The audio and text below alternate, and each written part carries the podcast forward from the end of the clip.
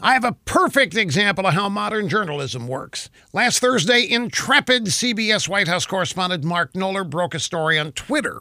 Twitter. That's where journalists break news these days, not even on their own networks. Now, this guy Knoller tweeted that at a White House meal, President Trump's salt and pepper shakers are bigger than those of his guests at the table. Business Insider reporter James Paisley immediately got in gear to investigate this important lead.